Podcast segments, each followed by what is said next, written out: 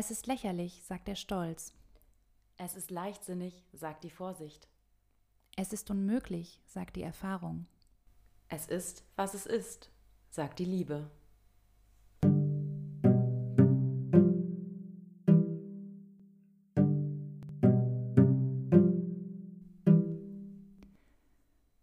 Hallo und herzlich willkommen bei einer neuen Folge von Unklar und Schwierig, dem niveauflexiblen Podcast von zwei kinderlosen Ü30 Single Ladies. Ja, hallo und bonjour auch von mir.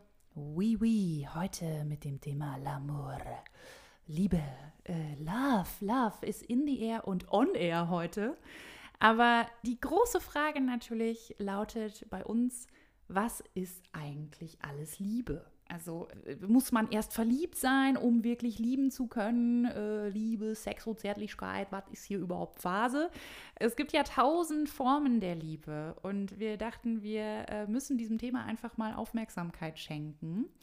Ja, und irgendwie, glaube ich, waren wir ja alle schon mal in Love, oder Anna? Also du und ich, wir waren doch schon mal in Love. Also ich war schon mal verliebt, aber ich habe noch nie geliebt. Wie, noch nie richtig, also du hattest ja schon Beziehungen, aber du warst nie richtig, also ich liebe dich und so. Ja, so in dieser Limerenz-Phase, ich glaube, da waren schon alle, aber... In was für einer Phase? Limerenz, das ist die Phase des Verliebtseins. Das klingt ehrlich gesagt wie eine Geschlechtskrankheit, also wenn ich das mal so direkt reinschmettern darf. Ja, ist tatsächlich phonetisch nicht so schön, aber mir war es tatsächlich auch nicht bewusst, dass es einen Unterschied zwischen Verliebtsein und Liebe gibt, bis ich Dr. Michael J. King getroffen habe in Melbourne. Wer kennt ihn nicht? Wer kennt ihn nicht? Nee, ich habe den da zufällig auf der Straße getroffen und wir beide sind in ein Gespräch geraten und er hat mir dann erzählt, dass er zum Thema Liebe forscht. Und er hat mich dann gefragt, ob ich denn schon mal geliebt hätte. Und dann habe ich gesagt, ja klar, ich war ja mit Männern zusammen und ich habe denen auch ich liebe dich gesagt, aber dann auch direkt weiter erzählt, dass meine Beziehungen aber auch immer nur so um die 2 Jahre gehalten haben. Und da meinte er, ja, macht ja Sinn. Ich so, warum? Und dann hat er mir erklärt, dass es nämlich so ist, dass im Durchschnitt in den ersten 24 Monaten schüttet dein Körper eben einen Hormoncocktail aus, der dich dazu bringt, einfach diese Person gut zu finden. Ich habe das dann auch nochmal nachgelesen und gegoogelt und es ist so, wenn du verliebt bist, dann schüttet dein Gehirn Botenstoffe aus, nämlich Dopamin, Adrenalin, Endorphin, Cortisol und laut WHO nach 24 bis 36 Monaten gewöhnt sich dann der Körper an diese Hormonausschüttung.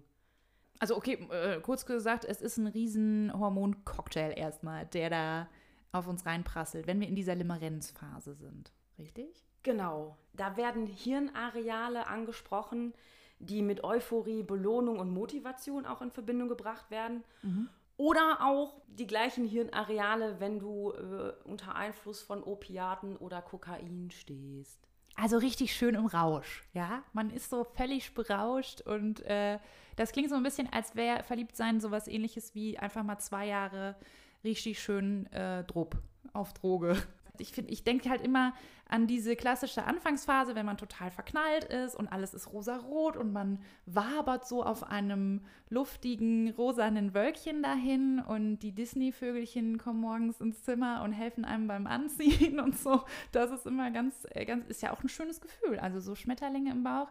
Aber das klingt jetzt für mich so, als ob Liebe high macht und man sagt ja eigentlich immer, Liebe macht blind. Anstatt dich drupp zu machen. Ja.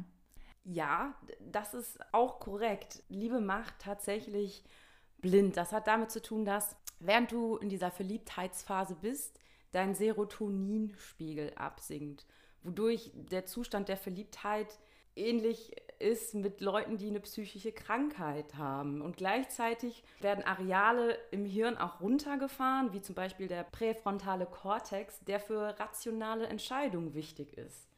Okay, Moment, was für ein Ding? Also der Bereich im Gehirn. Ein Bereich im Gehirn, genau, der dich Menschen einschätzen lässt. Mhm, okay.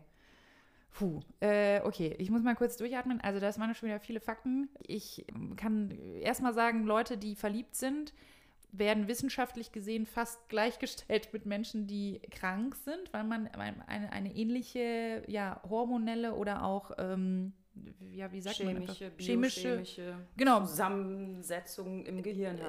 Reaktion im Kopf, ja, hat. Okay, ja, klingt erstmal ein bisschen crazy. Also klingt so ein bisschen, als wäre Liebe was zum Abgewöhnen. Ja, aber letztendlich führt dieser biochemische Cocktail in deinem Kopf einfach dazu, dass Liebe am Ende eine Form von Obsession ist. Du bist von dieser Person besessen und nimmst die nicht mehr korrekt wahr. Das ist alles irgendwie ein bisschen verblurrt, blurry.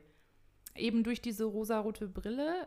Jetzt gehen wir aber schon fast in die Schiene, dass rosarot eigentlich gar nicht so rosarot geil ist, sondern dass es auch gefährlich sein kann. Genau, da habe ich auch vor ein paar Wochen einen TED-Talk zu gesehen. Ich habe den leider nicht mehr gefunden, aber da war eine Wissenschaftlerin, die hat auch so zu diesem Thema geforscht und die hat halt gesagt, das Gefährliche ist, in dieser Phase der Verliebtheit sieht man Red Flags nicht.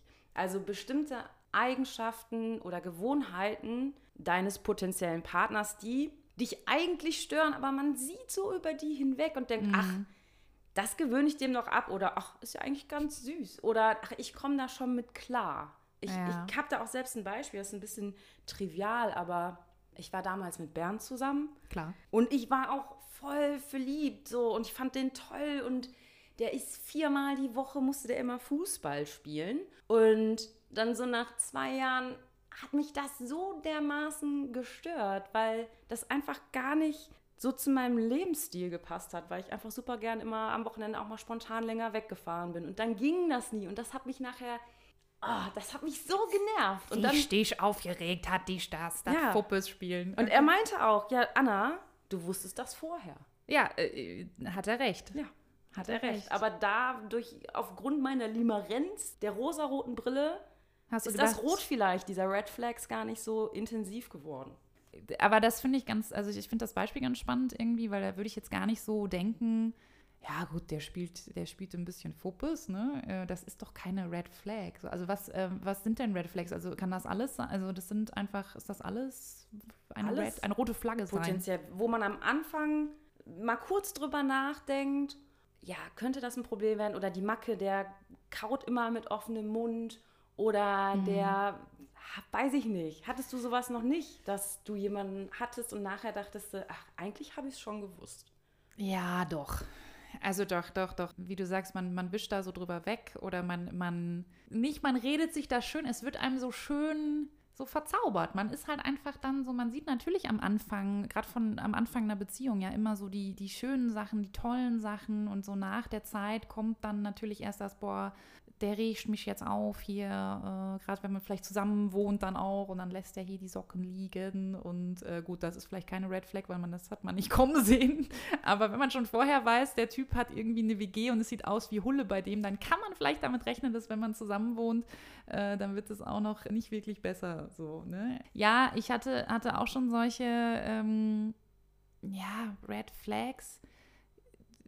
Ja, doch, muss ich echt sagen. Auch charakterliche Red Flags. Also jetzt nicht nur was, wo man jetzt sagt, okay, der spielt jetzt irgendwie Tennis 2-mal die Woche oder der hat irgendwie ein Hobby, womit ich jetzt nicht viel anfangen kann. Ich glaube, da kriegt man sich vielleicht auch noch irgendwie zusammen, ne? Aber ich glaube, wenn es so um charakterliche Red Flags geht, das ist auch richtig gefährlich, ne? Also wenn du merkst, dein Typ ist eigentlich voll narzisstisch unterwegs oder der ist mega eifersüchtig. Das ist zum Beispiel was, also ich weiß aus eigener Erfahrung, wie ätzend das ist, wenn man einen eifersüchtigen Partner hat zum Beispiel. Das ist uncool. Also wenn man das vorher eigentlich schon so in so kleinen Portionchen irgendwo merkt und du gehst trotzdem drüber weg, kann das echt übel werden. Mhm. Dann. Ich hatte auch einen kleinen Ausrutscher in Australien.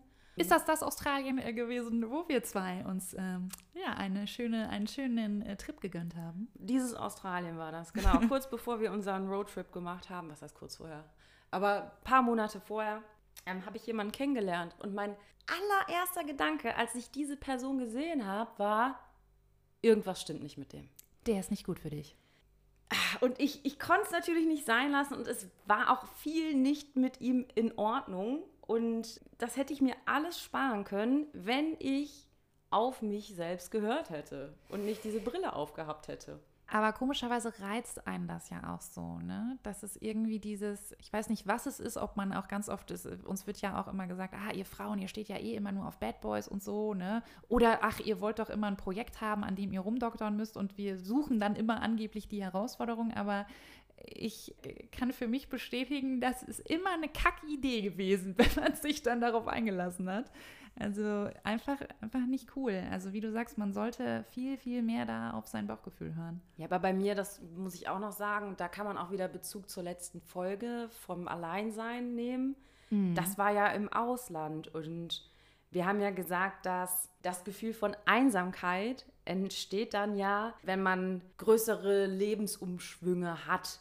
Und das war natürlich im Ausland, ne? Man war alleine und dann hat man sich vielleicht nochmal eher irgendwie einen Partner gewünscht, ja, und sich dann eher auf Scheiße eingelassen. Ne? Ja. Da muss ich dir total recht geben. Was eigentlich ja gegen unsere Grundpfeiler und Grundprinzipien geht, ne? Die wir immer so predigen. Ey, nehmt euch Zeit, lasst euch nicht direkt irgendwie auf das Erstbeste ein, wo ihr denkt, ich muss jetzt irgendwie raus aus meinem Alleinsein-Status, nur damit ich jemanden habe. Aber tatsächlich so Faktoren wie im Ausland zu sein und gerade auch allein reisen. Also ich war ja auch dort und bin auch durch Australien gereist lange oder war generell viel im Ausland. Und ich habe ganz, ganz klar im Kopf, dass ich mich da mal schwer verletzt habe. Ich hatte einen total blöden Fahrradunfall, weil ich irgendwie Berg runter und dann die Handbremse und dann so. Mich hat es so krass einfach auf den Asphalt gesemmelt, dass ich auch dann ins Krankenhaus musste und so. Und ich habe mich in dem Moment natürlich total alleine gefühlt. Also ich war echt, du bist irgendwie weit weg von zu Hause und dann bist du krank. Und dann hat man natürlich irgendwie noch mehr das Bedürfnis nach Halt und irgendwie Sicherheit. Und ich war total froh, dass ich zu dem Zeitpunkt in einer Beziehung war, also dass ich jemanden hatte. Und trotzdem weiß ich nicht, ob die Beziehung, die ich hatte, die war damals schon, also in der Situation, auch schon sehr, sehr, sehr schwierig und auch schon auf wackeligen Stelzen. Ich weiß nicht, ob ich die so, wenn die gleiche Situation in Deutschland passiert wäre, ob ich diese Beziehung überhaupt so eingegangen wäre, in der Form. Das klingt krass, aber ich will nicht sagen, ich bin die jetzt nur eingegangen, weil ich nicht alleine sein wollte. So, nee, ich kann super alleine sein. Und alleine zu reisen im Ausland ist Bombe. Aber irgendwo und gerade in dem Moment war das einfach so, dass ich mich dann schon einfach irgendwie geborgener gefühlt habe natürlich. Ne? Oder ja, sicherer oder eben nicht alleine, ja. Ja, Ende der Folge. So, Ende. So, krass. Ja, das ist halt, es ist ein krasses Thema, weil irgendwie... ich denke dann immer früher an dieses Gänseblümchen-Pflückspiel, ne? Dieses er liebt mich nicht. Also entweder ist immer nur eine Seite verknallt und die andere ist überhaupt nicht interessiert, was super nervig ist. Also irgendwie, es gibt nie mal oder sehr selten, dass es direkt bei beiden funkt und dann ist man so auf einer gleichen, coolen Gefühlsachterbahn unterwegs. Und das finde ich irgendwie schade. Also warum ist das so? Da gibt es tatsächlich eine biochemische Erklärung für. Ich habe ja eben schon gesagt, dass im Verliebtheitsprozess in der Limerenz-Phase Dopamin ausgeschüttet wird. Und Dopamin braucht man, um sich zu verlieben. Das Problem ist allerdings, dass dieser Prozess bei Männern und Frauen unterschiedlich abläuft. Natürlich. Das heißt also, Dopamin wird bei Männern vor dem Geschlechtsakt ausgeschüttet. Nach dem Geschlechtsakt sinkt der Dopaminspiegel. Bei Frauen ist das andersrum. Der steigt nach dem Geschlechtsakt. Das ist ja dann wieder auch, passt ja zu der klassischen These, dass Männer nach dem Sex direkt einpennen, ne? Erstmal GV und dann so weg. Und Frauen sind dann immer noch mal so, ey, ich will schmusen und hey, na, hi. Ja, genau. Aber das muss man auch so sehen, wenn man das aus einer Sichtweise der Evolution betrachtet, macht das ja Sinn. Also wir haben ja schon mal in einer früheren Folge gesagt, dass biologisch gesehen Männer eigentlich nur ihren Samen verstreuen wollen, damit das Erbgut weiter durchkommt. Jo.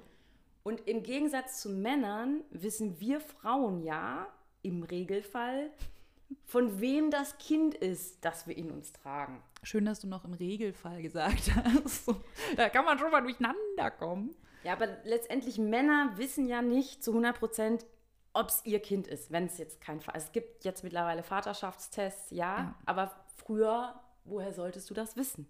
Ja, ja. Und dieser Dopamin-Drop, also die Absenkung des Dopamins nach dem Sex, beschützt Männer davor, sich an Frauen zu binden, die zu schnell mit jemandem schlafen. Weil, wenn die Frau schnell mit dir schläft, besteht ja das Risiko, dass die das mit jedem tut. Ja, klar. Und dann weißt du ja auch wieder nicht, von wem ist jetzt hier das Kind. Also, ja, das war schon krass, ne? Also, gut, man sagt ja auch, schmeiß dich nicht direkt an den Typen ran, mach dich lieber rar, bist ein Star. So, das ist ja auch so ein bisschen vielleicht dann die Erklärung. Also, aber ich weiß, boah, ey, da ist schon wieder viel Dopamin-Ausschüttung am Start. Und ja, ich weiß nicht, das ist auch, wenn man jetzt mal so an die freie Liebe und so denkt, ne, ist das ja auch irgendwie läppsch, weil wir Frauen möchten ja auch nicht dafür verurteilt werden, wenn wir jetzt einfach mal uns einfach nur ausleben möchten, unsere Sexualität frei entfalten möchten. Und das prallt ja so ein bisschen dann mit dieser Biologie wieder aufeinander oder mit der Evolutionstheorie dann, ne? Ja, also du kannst natürlich mit allen schlafen, mit denen du willst, nur wenn du es ernst meinst mit einem Typen und du findest den gut, dann solltest du wahrscheinlich doch nochmal erst die Beine zusammenlassen. Ist eine biologische Erklärung, ne? Das ist jetzt. Und es ist ja dann auch schlimm. Ja, aber ich bin ganz geschockt hier. Nee, ich meine, es ist ja nichts Neues, ne? Mutti hat ja auch schon früher gesagt, hier komm, nicht direkt in die Kiste springen, pass auf, Kind und so, guck, was du tust. Aber nach dem, was du gesagt hast, wäre das ja tatsächlich auch wirklich ein guter Ratschlag, denn es kann unter Umständen dazu führen, dass der Typ sich dann in dich verliebt. Also, ja, eben nicht, wenn du mit dem schläfst. Nee, andersrum. Ja, wenn ich dann warte. Ja, genau. Also dann ist die Garantie, weil das Dopamin immer ausgeschüttet wird bei ihm. Ja, und dann ist die Garantie, also wenn ich die Flaps zusammenlasse, dann ist die Chance größer, dass er mich auswählt. Wieso wird das nicht in Disney-Filmen kommuniziert? Was ist denn da los? Ja, aber für Frauen ist es auch immer schwerer, sich nicht zu verlieben. Weil man kann sich nämlich tatsächlich, wenn man kein Kondom benutzt, auch mit Liebe anstecken. Was? Nee. Nein, das glaube ich nicht, weil das klingt, als wäre Liebe eine Geschlechtskrankheit. Also das klingt wie auf so einem Plakat, wie früher hier, keine macht den Drogen. Bitte benutzen Sie ein Kondom, nicht nur gegen Geschlechtskrankheiten, sondern auch gegen Liebe. Es ist aber tatsächlich so. Also Sperma. Jetzt. So, Leute, anschnallen, es geht weiter, die nächste Runde.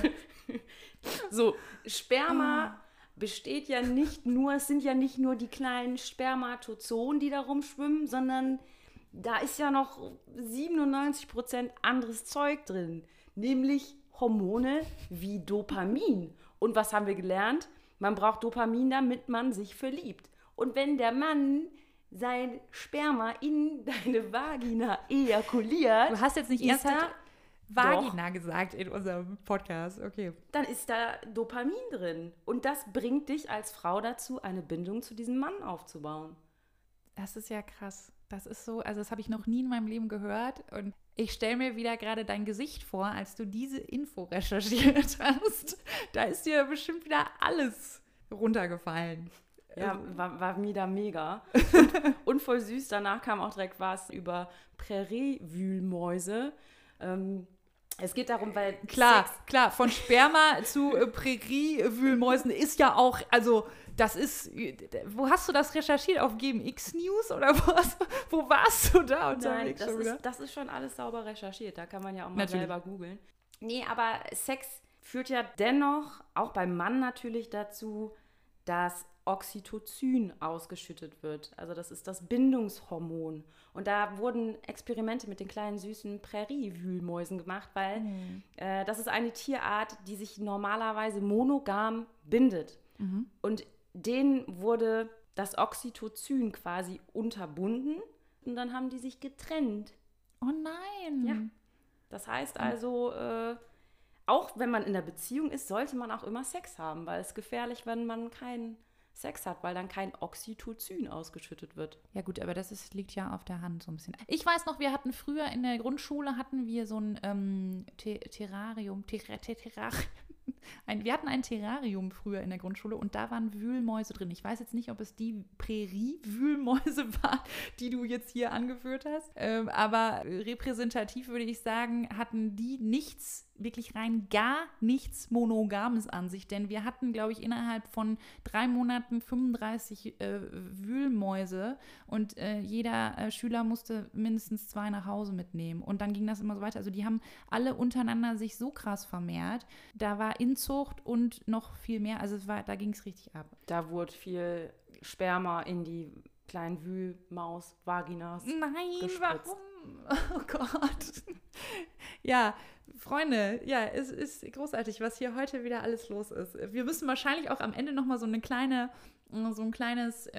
Legende euch mitgeben, auf Instagram vielleicht, wo wir nochmal erklären, welches Hormon welche Aufgabe erfüllt, damit wir das nochmal irgendwie geklärt haben. Aber es ist total spannend. Also ich finde, ich habe mich da noch nie so krass mit beschäftigt, mit diesen, nicht der hormonellen, sondern der hormonellen Komponente der Liebe. Aber wenn wir jetzt das nochmal so kurz zusammenfassen, was du zuletzt gesagt hast mit den Wühlmäusen und dem Sperma, dann würde ich ja schon fast sagen, Liebe auf den ersten Blick, das gibt nicht. Es ist Liebe auf den ersten Fick. Also Kondome schützen nicht nur vor Krankheiten, Geschlechtskrankheiten, sondern, liebe Kinder, Kondome schützen auch vor Liebe. Und Liebe auf den ersten Blick gibt's eh nicht, ne? Ist ein Mythos. Gibt es auch eine Studie zu aus den Niederlanden und da kam raus, dass eben Liebe auf den ersten Blick immer mit physischer Attraktivität verwechselt wird. Mhm. Das heißt, Menschen, die denken, ich habe mich auf den ersten Blick verliebt, die fanden die Person einfach nur heiß. Okay, also erotische Anziehung spielt da wirklich den höheren, ausschlaggebenden Wert. Ist einfach... Genau. Kannst du nicht direkt sagen, ich bin in love, nein, du bist einfach horny. Und Männer haben in dieser Studie auch angegeben, dass sie schon mal öfter Liebe auf den ersten Blick empfunden haben, als das Frauen getan haben. Hm. Ich überlege gerade, ob das bei mir mal so, also so Liebe auf den ersten Blick. Hm. Ja, ich hatte tatsächlich mal... mit einem Bernd, mit meinem Ex-Partner Bernd. Da habe ich so im Nachhinein, also wir waren sehr lange zusammen, und da habe ich im Nachhinein, wenn wir so irgendwie, wenn uns Leute gefragt haben, ihr habt euch kennengelernt oder so, dann gab es immer so einen Moment, wo ich bei ihm an der Tür geklingelt habe und er hat aufgemacht und dann war das wie in so einem Film, jedenfalls in meiner Erinnerung, hat er dann so die Tür aufgemacht und dann stand er da. Und ich weiß aber, in dem Moment war das nicht Liebe auf den ersten Blick. Ich fand ihn auch einfach nur toll. Also ich habe gedacht, oh, was steht denn da jetzt für ein Mann vor mir? Also das war, nee, ich glaube auch, Liebe auf den ersten Blick, das sollte man so ein bisschen differenzieren. Aber da kommt mir gerade noch mal kurz in den Kopf, was ist denn mit Tinder? Wir haben vorletzte, ich weiß nicht mehr, welche Folge wir über Tinder gesprochen haben, aber vielleicht ist das auch der Grund, warum Tinder gar nicht so geil funktioniert. Weil da ist ja auch nichts mit Liebe auf den ersten Blick. Da geht es ja wirklich nur nach purer Attraction, Anziehung und ne, ich wische halt den zur Seite, den ich irgendwie attraktiv finde. Und das hat ja auch nichts mit Liebe auf den ersten Blick zu tun. Ja, voll. Wenn dann Liebe auf den ersten Wisch wieder. Ja, es ist einfach nur rein physische Attraktivität. Ja. Und dann kann sich natürlich hinterher, wenn der Charakter auch stimmt, sich natürlich Liebe daraus entwickeln. Aber es ist ja auch auf der Straße, wenn du jemanden siehst und denkst, es ist Liebe auf den ersten Blick. Nee, wie wir gesagt haben, du findest den in erster Linie ganz geil. Ja, oder also so in der Disco, im Club, wenn du weggehst, ist ja auch, also hat man ja schon mal öfter, dass man irgendwie einen echt attraktiven Typen sieht an der Bar und dann denkt, ach, oh, hallo. Hatte ich auch schon mal. Auch mit einem Bernd in Australien. Da habe ich den gesehen, auch im Club. Und von weitem weg dachte ich schon, hui, hui, hui. Und ich glaube, er dachte das auch, weil er hat mich dann nachher zu sich rangezogen und ein Gespräch mit mir angefangen. Meinte, du bist mir aufgefallen. Hallo. Super ja. Opener. Ja, aber das war jetzt keine Liebe auf den ersten Blick, ne? Verliebt haben wir uns nicht. Aber das war auch, ja, Attraktivität auf den ersten Blick. Aber ihr hattet eine gute Zeit. Hatten wir, ja. Das ist doch schön. Und es ist ja auch, weißt du, damit fängt ja vielleicht auch Liebe an überhaupt, mit solchen Momenten. Das ist dann dieses, du weißt ja gar nicht, was ist das jetzt überhaupt? Da sind wir wieder bei unserem schönen Einstiegstext, den wir uns da mal von Erich Fried gekrallt haben. Es ist, was es ist, sagt die Liebe. Ja, manchmal kann man das auch nicht so erklären. Und du weißt ja vielleicht ganz am Anfang noch nicht, wenn du im Club stehst, ist das jetzt, wird das jetzt mein neuer Freund, ist das was oder ist das auch nichts? Und das ist ja auch total schön, weil dieses Kribbeln im Bauch, wenn man sich kennenlernt und dann irgendwie, ne, du hast Schmetterlinge den ganzen Tag, die da irgendwie rumfliegen. Und als Single, um nochmal wirklich auf uns zurückzukommen, als Single, jetzt haben wir jetzt so viel über Fakten und Hormone und Co. gesprochen und als Single ist ja wirklich so, das haben wir eigentlich viel öfter diesen Moment oder können ihn jedenfalls viel öfter haben, also diese Verliebtheitsphase, ne? Weil irgendwie man ist halt öfter mal vielleicht unterwegs, flirtet oder hat einen ersten Kuss und eigentlich ist das ja ganz cool. Finde ich auch. Ja. Aber bist du denn schon mal über diese Limerenz-Phase hinausgekommen? Also übers Verliebtsein hinweg? Ja, ja, definitiv. Gut, jetzt muss ich natürlich nochmal sagen, jetzt wo du mein romantisches Weltbild mit diesen knallharten Biologiefakten etwas niedergestampft hast, könnte ich gar nicht so genau sagen, wann und wo jetzt dann ja sich dieser Schalter umlegt, ne? Also wo so der Zeitpunkt ist, wo man vom Verliebtsein rübergeht in die Liebe. Also ich würde jetzt ganz klassisch sagen, das ist bei mir dann immer der Moment so kurz vor diesem, ich will jetzt eigentlich sagen, ich liebe dich, ich kann doch nicht, jetzt fehlt noch was, jetzt aber, der hat gerade was so Schönes gemacht und jetzt guckt er mich so an. Das ist ja auch, was man so aus Filmen kennt, so diese Momente, wo dann der Off-Textsprecher ganz oft sagt, und sie schaut zu mir rüber und in diesem Moment wusste ich, es war Liebe. So, aber das ist, ich weiß es nicht, das kann man total schwer irgendwie sagen. Aber ich finde das, sorry, dass ich dich da unterbreche, aber gerade wenn man dieses Gefühl im Bauch hat, dass man es einfach rausschreien will, das ist ja eben keine Liebe. Das ist Verliebtheit. Weil, rückblickend, also ich habe zu Männern, zu meinen Ex-Freunden gesagt, ich liebe dich. Mhm. Aber mit dem Wissen, was ich jetzt habe, habe ich aus einer Verliebtheit herausgesprochen. Ich muss dazu sagen, ich bin nie länger, habe ich am Anfang gesagt, als so 2 Jahre plus minus ein paar Monate mit jemandem zusammenbleiben können. Und ich glaube, dass bei mir tatsächlich einfach, mein Körper hat sich an diese Ausschüttung der Hormone gewöhnt und dann habe ich mir gedacht, nee, ist doch nicht so geil. Der spielt einfach zu viel Fußball. So. Ja, und ich glaube nicht, dass ich dann tatsächlich schon mal Liebe empfunden habe. Okay, das ist schade. Also ich glaube, wenn du jetzt sagst, okay, aus diesem Gefühl heraus, das ist nur Verliebtsein, nee, für mich ist es mehr. Also ja, ich gebe dir recht, es kann manchmal aus der Verliebtheitsphase kommen, dass man sagt, boah, jetzt geil, ich bin hier voll auf Wolke 7 und los geht's, ich muss das jetzt sagen.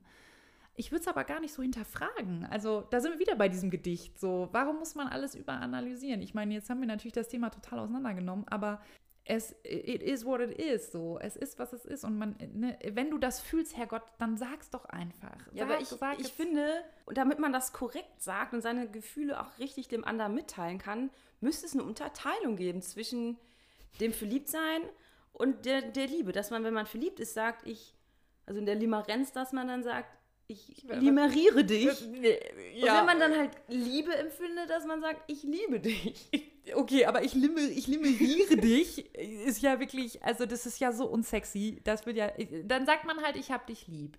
Und das ist natürlich vielleicht ein bisschen. Aber das ist zu schwach. Ja, das ist zu schwach. Aber apropos zu schwach und zu stark, weil das ist ein guter Punkt. Ich habe mich total dran gestoßen, als ich im Ausland war und auf Englisch. Ich finde, die Engländer oder auch die Australier oder Amerikaner, egal, englischsprachige Menschen werfen mit diesen 3 schönen Wörtern, ich liebe dich, so krass um sich. Also da ist here, I love you there, I love you, danke, I love you, danke, dass ich hier irgendwie einen Kaffee gekauft habe. Also ich weiß auch nicht, ich finde es so, hey, love you, yeah, I love you too. Das ist mir zu viel gewesen. Und ich finde, es hatte im Englischen für mich jedenfalls eine ganz andere Bedeutung als im Deutschen. Ich fand das nicht so stark. Und mir hat das auch gefehlt. Mir hat dieses Zwischending gefehlt. Also da hätte ich gerne einen Ich limeriere dich gehabt oder einen Ich hab dich lieb, weil dieses hey, I like you ist auch zu schwach und hey, I like spending time with you ist super läppsch. Also das ist total spannend, was auch so sprachlich abgeht in Sachen Liebe. Also da kann man sich in den Schlaf und wieder rauslabern, ne, wenn man darüber jetzt noch anfängt zu diskutieren. Und deswegen haben wir uns ja auch entschieden, einfach mal locker 2 Teile aus dieser ganzen Nummer zu machen und nicht nur eine Folge dem Thema zu widmen. Es geht floggig und cool weiter mit dem Part 2. Denn ich finde, am allerwichtigsten ist ja irgendwie auch die Frage, gibt es Liebe für uns, also für uns Singles? Weil man denkt immer so, Liebe, ja, an partnerschaftliche Liebe, aber was ist denn mit der... Ja, was ist denn mit Singles, die keinen Partner haben? Und haben die dann auch keine Liebe? Also das. Wir haben ja gerade schon festgestellt, dass wir auf jeden Fall schon mal sowas wie Verliebtsein haben. Und das viel öfter als Paare. Ne? Das, die hormonelle Liebe, die das haben wir schon mal gut. Ja. Ziemlich oft. Kommt drauf an. Aber öfter wahrscheinlich als jemand, der 15 Jahre in einer monogamen Partnerschaft lebt. Ne? Ja, und reicht das aus, um an Liebe ranzukommen? Also ne, reicht eine ab und zu mal Verliebtseinsphase aus, um wirklich Liebe vielleicht auch zu ersetzen oder eine romantische Liebe zu ersetzen? Ne? Mhm. Und es gibt ja wirklich 1000 Formen. Es gibt Mutterliebe, Elternliebe, bedingungslose Liebe, Objektophobie. Fili. Also es gibt 1000 Sachen noch zu besprechen und deswegen schaltet doch einfach gerne bitte wieder ein das nächste Mal, wenn es in den zweiten Teil geht. Ja, aber vorher würde ich jetzt gerne nochmal so ein Fazit aus diesem Teil ziehen wollen. Ja.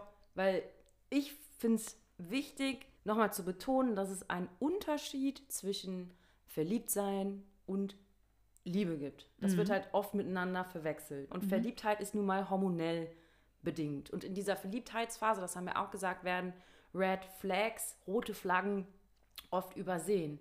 Und wenn Liebe blind macht, dann ist es natürlich so, dass diese roten Flaggen einfach mal übergangen werden. Ja, man nimmt die nicht mehr wahr, weil dieser schöne Hormoncocktail einen so high macht und so durchshakt.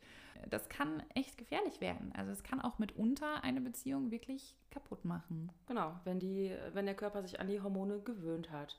Und dann auch noch, was ich wichtig finde, wenn man wirklich auf Partnersuche ist, man möchte eine Beziehung haben, Frauen da draußen, dann lasst erstmal die Beine geschlossen.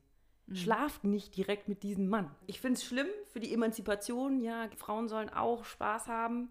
Aber es ist nun mal biologisch so. Und ich muss auch sagen, dass ich glaube, dass das nicht nur Frauen so sehen, wenn sie wirklich Interesse an einer Person haben. Klar will man irgendwie die körperliche Nähe, aber ich kann mir auch vorstellen, dass es Männer draußen gibt, die sagen, nee, okay, ich will es mal ein bisschen langsamer angehen lassen, wenn mir wirklich wenn mir was an der Person liegt. Ich glaube, es gibt auch Männer, die gerne auch mal ein bisschen noch mal warten und sagen, ach komm, wir lassen jetzt das ganz geschmeidig hier mal angehen und mal gucken, wohin die Reise geht.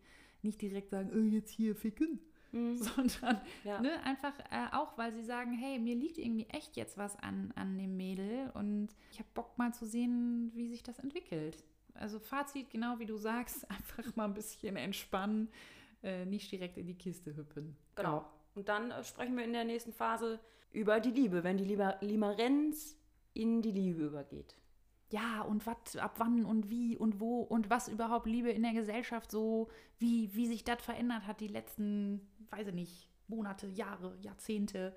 Also es gibt noch viel, viel, viel zu erzählen und wir freuen uns total darauf, weil wir fanden, ich spreche mal für uns beide anderen, wir fanden das Thema echt cool und spannend und Punkt. Aber bevor wir jetzt hier den Off-Knopf drücken, machen wir noch kurz die unklare und schwierige Frage. Ah ja, eine unklare und schwierige Frage gibt es ja auch noch. Und zwar, was bedeutet denn Liebe für euch eigentlich da draußen? Haut doch mal einen raus. Gerne auf Instagram. Ihr wisst ja, wo ihr uns findet. Unklar und Schwierig, der Podcast auf Instagram. Da werden wir auch nochmal heute und morgen ein paar Red Flags für euch aufzählen. Zum Thema einfach mal draufklicken. Ja, bis dann, ne?